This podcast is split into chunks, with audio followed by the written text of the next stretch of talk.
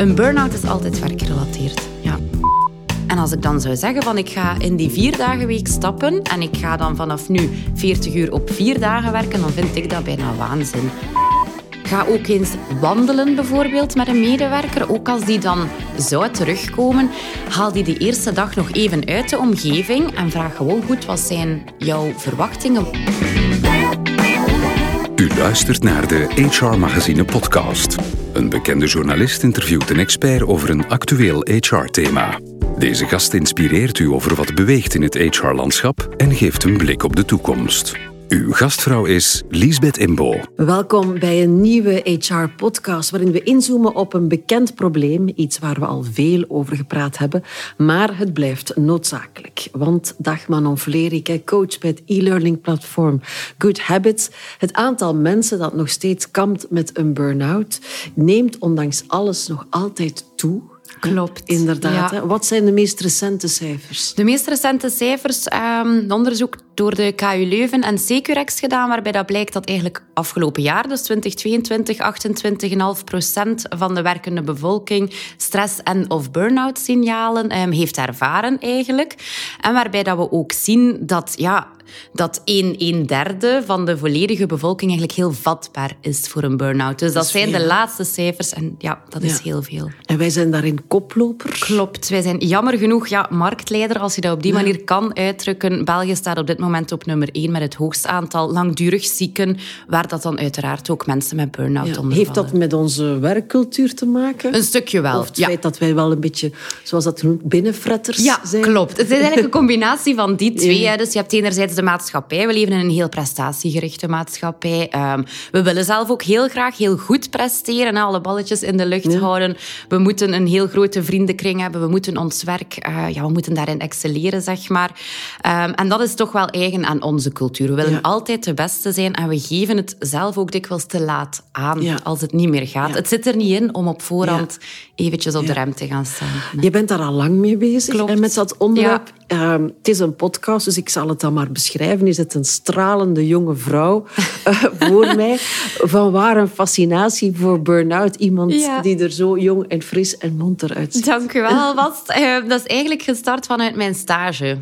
Dus ik heb, dat is ondertussen 12 jaar geleden, stage gelopen bij een bedrijf. En daar was ik dan op zoek naar een thema voor mijn bachelorproef.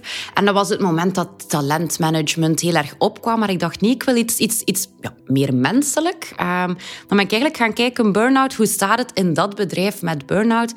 En daar was eigenlijk nog niks rond. Dus er was uitval, er waren mensen die een burn-out hadden gehad, die op dat moment ook uit waren. Dus ik ben daar verder gaan onderzoeken en heb dan als resultaat tips wel heel specifiek voor dat bedrijf opgesteld. En sindsdien eigenlijk blijven volgen. En ook vanuit mijn HR-achtergrond, jammer genoeg ook altijd mee in aanraking blijven komen. Ja, ze hadden daar een goede stagiaire te pakken. Dankjewel. Dat is duidelijk. Laten we inderdaad gaan kijken naar 2 elementen die heel belangrijk zijn. Namelijk het voorkomen. Ja. En als je dan toch burn-out hebt, hoe ga je terug aan de slag? En die hele reïntegratie. Is voor iedereen altijd helder wat burn-out is? Of wordt daar toch ook wel veel dingen op een hoop gegooid? Goh, dat is niet altijd even duidelijk. Dus een burn-out, heel kort gezegd, is eigenlijk... dat krijg je door een voortdurende blootstelling aan stress. Dus nu, iedereen heeft wel stress. Mensen leven ook een stukje voor stress. Hè. Sommige mensen zeggen dat altijd heel ludiek van... ik presteer het best onder druk. Dat mag, maar die stressmomenten moeten onderbroken worden. En dat heb je niet meer bij een burn-out. Is het altijd werkgerelateerd? Een burn-out is altijd werkgerelateerd. Ja. Maar je zegt inderdaad, dat zit een beetje in ons. Kan je zeggen dat de ene aard van het beestje toch vatbaarder zal zijn voor een burn-out? Ja, dat klopt. Inderdaad, er zijn mensen zoals de perfectionisten. We kennen allemaal wel iemand die zijn daar vatbaarder voor. En ook, ik vind het jammer om het te zeggen, maar ook vrouwen zijn vatbaarder voor een burn-out. Komt ook dikwijls door het beeld van de werkende moeder dan. Hè. Er wordt al heel veel verwacht. En als zij uitvallen of als zij in de gevarenzone komen, zeg maar, dan is dat heel dikwijls toch wel de categorie die daar... doorgehaald. Zijn het vooral de perfectionisten of ook misschien mensen die altijd die extra mile gaan uit een soort royaliteit, uit een soort verplichting? Ook. Ja, klopt. Plichtsbewuste mensen. Plichtsbewuste mensen inderdaad ook. En opnieuw daar, we leven in die prestatiemaatschappij en je wil daarin mee, je wil daar niet in uitvallen. En dan ga je soms over die grens heen. Maar het is zeker zo dat bepaalde categorieën mensen, als ik het nu zo mag noemen, vatbaarder zijn dan anderen. Ja. En jammer genoeg ook heel dikwijls heel jonge mensen. Dat zien we ook in laatste onderzoeken. Ja. Dikwijls dus mensen onder de 35 die, die uitvallen. Ja, en heeft dat met dezelfde dingen te maken? Ja, als ik voor mijzelf spreek, dan zie ik gelukkig een mooie beweging aan mijn generatie en zeker de generatie die na mij nu aan het werk, aan de slag gaat. Want hoe oud ben jij? Want, ik ben bijna 30. Ja, je ziet er nog jong en stralend uit, maar ik wou toch maar even checken. Nee, bijna 30. Dus mijn generatie heeft nu al wel... die willen eigenlijk grenzen stellen, dus wij stellen ook wel grenzen.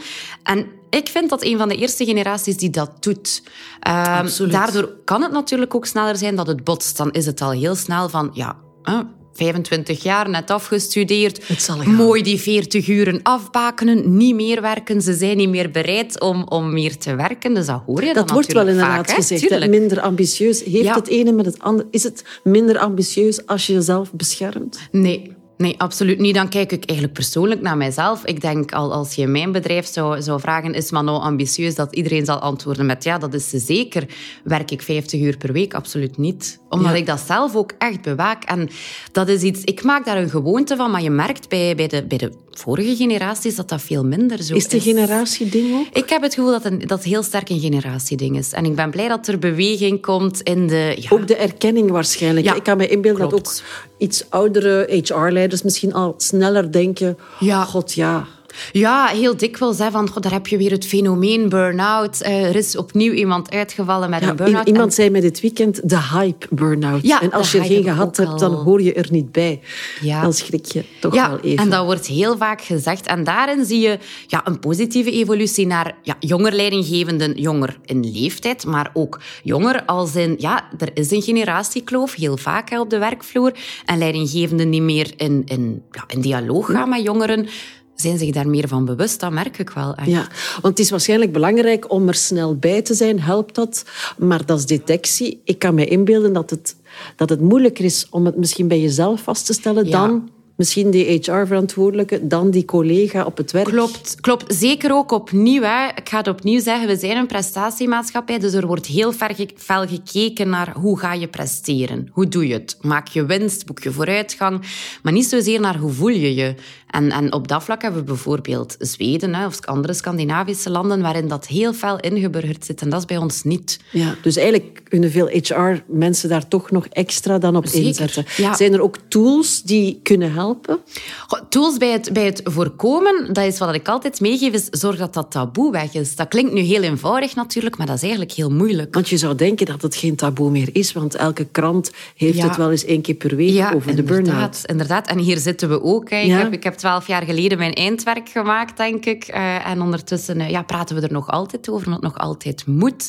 Dus er moet nog heel veel veranderen. Het is nog altijd echt wel een taboe. Het is iets wat we zeggen, een ander heeft het, maar voor mezelf moeilijk toe te geven. Klopt. Ook voor bedrijven moeilijk toe te geven dat ze ermee kampen. Ja, dat blijft een stukje daar, het taboe. We kennen het ook niet. Niet alle bedrijven kennen het of willen het kennen. Dat laat ik in het midden. Dus dat blijft ook zeer moeilijk. En vooral vind ik, als we dan naar andere landen kijken, blijft dat vooral in België zeer moeilijk. Ja. Maar kan je het ook voor jezelf ergens...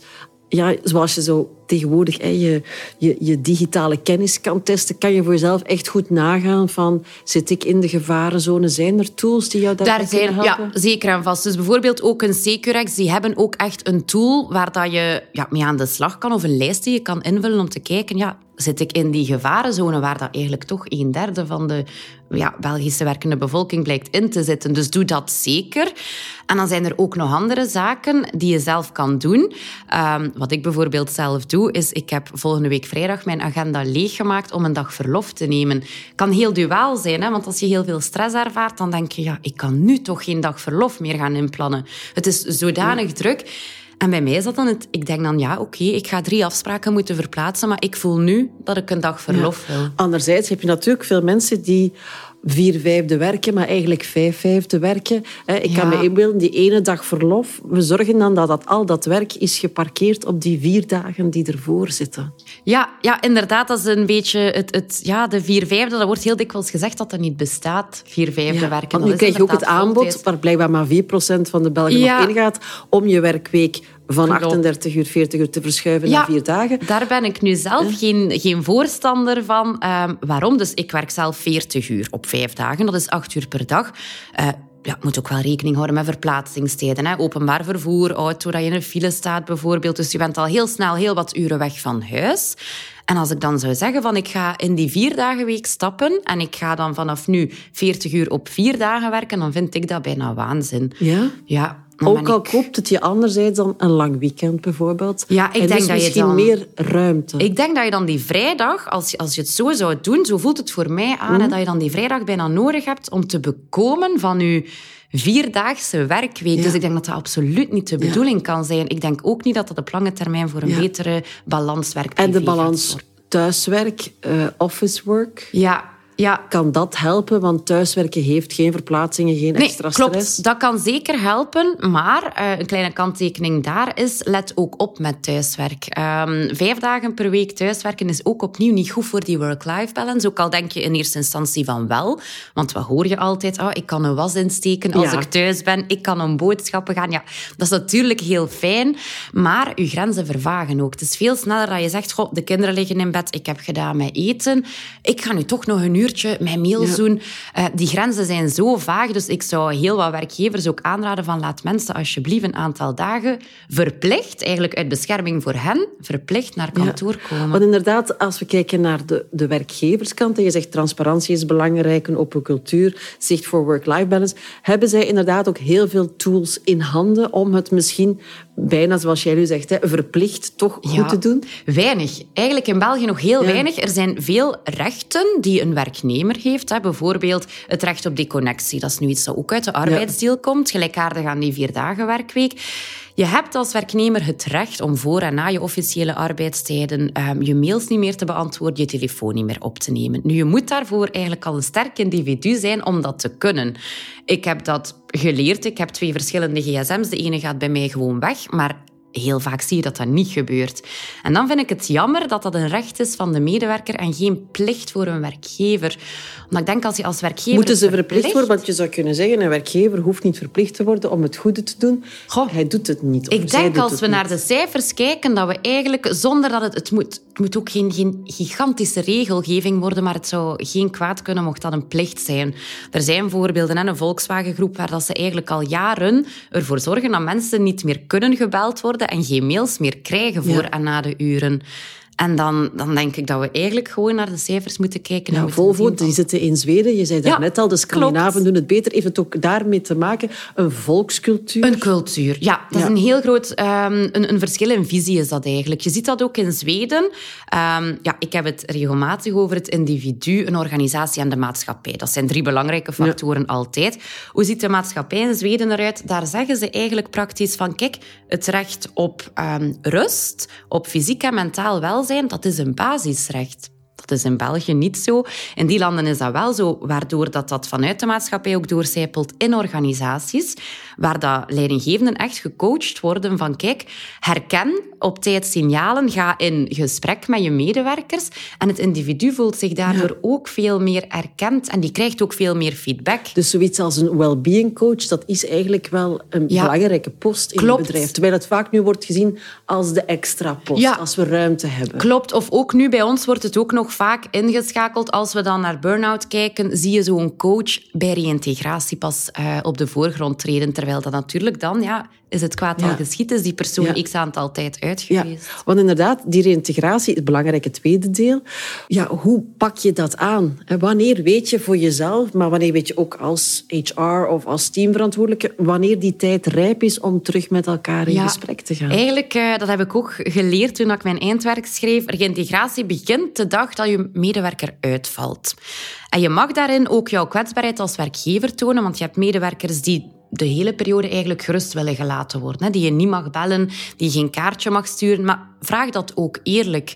Zeg aan je medewerker, die belt toch of die mailt toch, om te laten weten van ik zal voor een bepaalde periode afwezig zijn. Vraag dan ook van kijk, mogen wij jou bellen? Mogen wij jou een mail sturen? Een kaartje sturen? Vraag dat ook. Is het ook belangrijk om meteen ook gerust te stellen van neem je tijd, ja. Je plek blijft hier. Want ik kan me inbeelden dat sommige mensen daar ook heel angstig over zijn. Dat is het inderdaad ook. Hè. Dus dat is een moeilijke positie voor HR. Om enerzijds te zeggen, kijk, we willen contact houden. We willen dat je beter wordt. Zonder dat de medewerker het gevoel krijgt van, we willen dat je hier binnen een maand opnieuw staat. Dus dat is heel moeilijk natuurlijk. Nu, daar zijn wel tools voor. Bijvoorbeeld een reset of een reïntegratietool van de Antwerp Management School daarin. Dat helpt daar wel in. Dat geeft dat geeft werkgevers een aantal zaken mee die zij kunnen gebruiken bij reïntegratie. Ja, want ik heb eens gehoord onlangs, die reïntegratie begint inderdaad van dag 1, maar begint ook buiten het werk. Ja. Klopt. Dus dat is ook iets heel goed. Hè. Ga ook eens wandelen bijvoorbeeld met een medewerker. Ook als die dan zou terugkomen, haal die de eerste dag nog even uit de omgeving en vraag gewoon goed, wat zijn jouw verwachtingen? Wat wil je zelf? Wat lijkt jou haalbaar? Want heel vaak hebben we dan als Belgenland dat we dan net heel voorzichtig worden van Liesbeth is nu terug vandaag, maar zij gaat niet kunnen wat zij daarvoor deed. Ja. Terwijl dat jij gaat zeggen, jawel, ik ben net terug omdat ik hetzelfde wil gaan doen als wat ik voorheen had. Maar je ziet wel dat 1/4 te snel herbegint of toch hervalt. Ja. Dan zit daar toch iets fout met die reïntegratie. Ja, dat klopt. Het is eigenlijk heel dikwijls dat er nog niet veel op punt staat. Dat had ik ook in mijn stage toen gemerkt van, goh. Wel straf dat dat 12 jaar geleden al zo was. Ja, en het is en nog altijd. Steeds, ja. Nee, dat klopt. Dus het is eigenlijk nog steeds zo. Er gebeurt heel weinig. Dus ook daarom, we zitten hier vandaag ook nog altijd. Maar dat herval heeft dat te maken met dat we de mensen te snel op hun oude plek zetten of misschien net hen onderschatten. Te snel op hun oude plek ook onderschatten, maar ook, en dat is iets wat niet te onderschatten is, de financiële impact is ook wel groot. Dus dikwijls denken mensen zelf, na een maand in België verval je op 60% van jouw inkomen. Voor heel wat mensen is dat ook financieel een drama op dat moment. Dus heel veel mensen denken, ik kan niet uit zijn. Ik kan geen 4 maanden, 5 maanden of langer thuis blijven. En die keren eigenlijk zelf te snel terug. Nu goed, daar kan je als werkgever weinig aan doen. Dat ligt niet in de macht van een werkgever. Hè. Dan moeten we weer gaan kijken naar overheden en dergelijke. Het ligt toch ook aan de begeleiding? Want veel mensen gaan naar de huisarts. Is dat de goede begeleiding? Ook als gesprekspartner misschien? Ja, dat is heel afhankelijk. Hè. Sommige mensen gaan ook daar denken, ik heb mijn ziektebriefje, ik ga nu herstellen. Anderen hebben daarin echt begeleiding nodig, als in psychologische begeleiding ook. Je kan ook met een psycholoog of met een burn-out coach gaan wandelen, gaan praten, om daar ook iets uit te leren, om ook zelf opnieuw kracht te krijgen. Ja. En zou het interessant zijn, ook voor het bedrijf, dat daar een soort derde persoon bestaat? Zeker. Want nu, je hebt dat briefje inderdaad van die huisarts, waar je dan als bedrijf soms denkt van, na 1 maand terug, een burn-out lijkt me toch moeilijk. Klopt. Maar er is natuurlijk de privacy en dergelijke meer. Je hebt dan de persoon die voor jou zit, van wie je nog niet kan inschatten, oké, wat verwacht je, wat verwachten wij? Een soort neutrale derde. Een neutrale derde is eigenlijk hetgeen wat dat heel veel goed zou doen. En dat is dan zo een coach of iemand die echt in gesprek gaat. Iemand wiens functie dat ook is. Want van HR is dat ook iets wat jij doet? Nee, dat is niet iets wat ik doe. Maar jij zou daar wel geweldig voor zijn. Dank je wel. Ja. Ik zou dat ook heel graag doen. Maar zijn dat er nog te weinig? Er zijn er te weinig. Ja, het zijn er te weinig. We zien die cijfers allemaal, we lezen die cijfers allemaal, maar om nu iemand op die positie te gaan zetten, om nu echt iemand te gaan recruteren, om enkel dat te doen, dat zien we nog niet zo... Ja, helemaal zitten, precies. Is het ook goed dat je terugkeert naar je werkplek, of is het beter om voor jezelf misschien te herbeginnen? Dat is heel persoonlijk. Dat is heel individueel. Dus het kan zijn voor sommige mensen zeggen van, ik wil eigenlijk iets volledig anders doen. Ik wil een andere sector, ik wil iets compleet anders doen. Dat heb je. Mensen die gaan herbronnen, hè, die gaan kijken, ik wil eigenlijk iets creatief doen in plaats van boekhouding bijvoorbeeld. Je hebt er ook die zeggen, het was gewoon te veel, maar eigenlijk wil ik wel terug naar mijn job. Dus dat is zeer individueel. Daar kan je heel moeilijk Ja, je kan niet zeggen van iedereen moet terug of niemand mag terug. Veel mensen hebben ook wel die oefening gemaakt tijdens corona. Klopt. Is dit de job die ik wil doen of niet? En toch zeg je, ja, in 2022 zijn die cijfers weer gestegen. Ja, inderdaad. Dus ook opnieuw, we zijn ook met z'n allen weer veel meer gaan werken. Corona was een zeer onzekere tijd, maar in veel sectoren een rustigere periode. En dan zie je dat ineens vanaf 2021 ook al, maar 2022... We hebben daar eigenlijk ook niets uit geleerd. Nee, we hebben daar niks uit geleerd. Nee, op dat vlak. Nee, dat is heel jammer, hè. Ja, klopt. Maar jij wel. Je hebt er al heel veel uit geleerd. Jij werkt, ik zei het al, bij het e-learning platform Good Habits. Zit het daar wel in de bedrijfscultuur? Daar zit het absoluut in de bedrijfscultuur. Nu, wij spitsen... En anders zal jij er wel voor zorgen dat het klopt, dan komt het wel in orde. Nu, we spitsen ons ook toe op soft skills, dus sowieso is dat al iets... Wij kijken echt wel naar persoonlijke ontwikkeling, dus daar wordt bij ons in de cultuur ook heel veel aandacht aan besteed. En is dat iets wat jullie ook veel doorgeven dan bij jullie klanten? Ja, klopt, omdat dat jammer genoeg ook wel een onderwerp is dat heel veel bij ons klanten leeft of aan bod komt. Dus vandaar ook denk ik dat mijn persoonlijke interesse daarin nog altijd zo groot is, doordat het iets is wat dat blijft leven op onze werkvloer. Ook wij zijn daar niet van gespaard. Geen enkel bedrijf zal jammer genoeg ooit burn-out vrij zijn, denk ik. En is dat belangrijk inderdaad om als bedrijf te zeggen, ja, we hebben iemand met burn-out, er is iemand uitgevallen? Ja, ik vind dat wel. En daar geen verklaring voor te geven? Ik vind het belangrijk dat er dan gekeken wordt ook van naar wat kunnen die oorzaken zijn. Dat is heel belangrijk als bedrijf, maar ook geef het mee. Vermeld het. Zeg van, kijk, persoon X is uitgevallen. Nou, opnieuw, dan haal je het uit die taboesfeer en zorg je voor open communicatie er rond. Taboe doorbrekend werk. Voor alle werk goed Manon Vlerick in te huren, denk ik. Mag ik jou hartelijk bedanken voor deze HR-podcast. En hopelijk hebt u er thuis, of waar u ook zat te luisteren, iets aan gehad. Graag tot de volgende.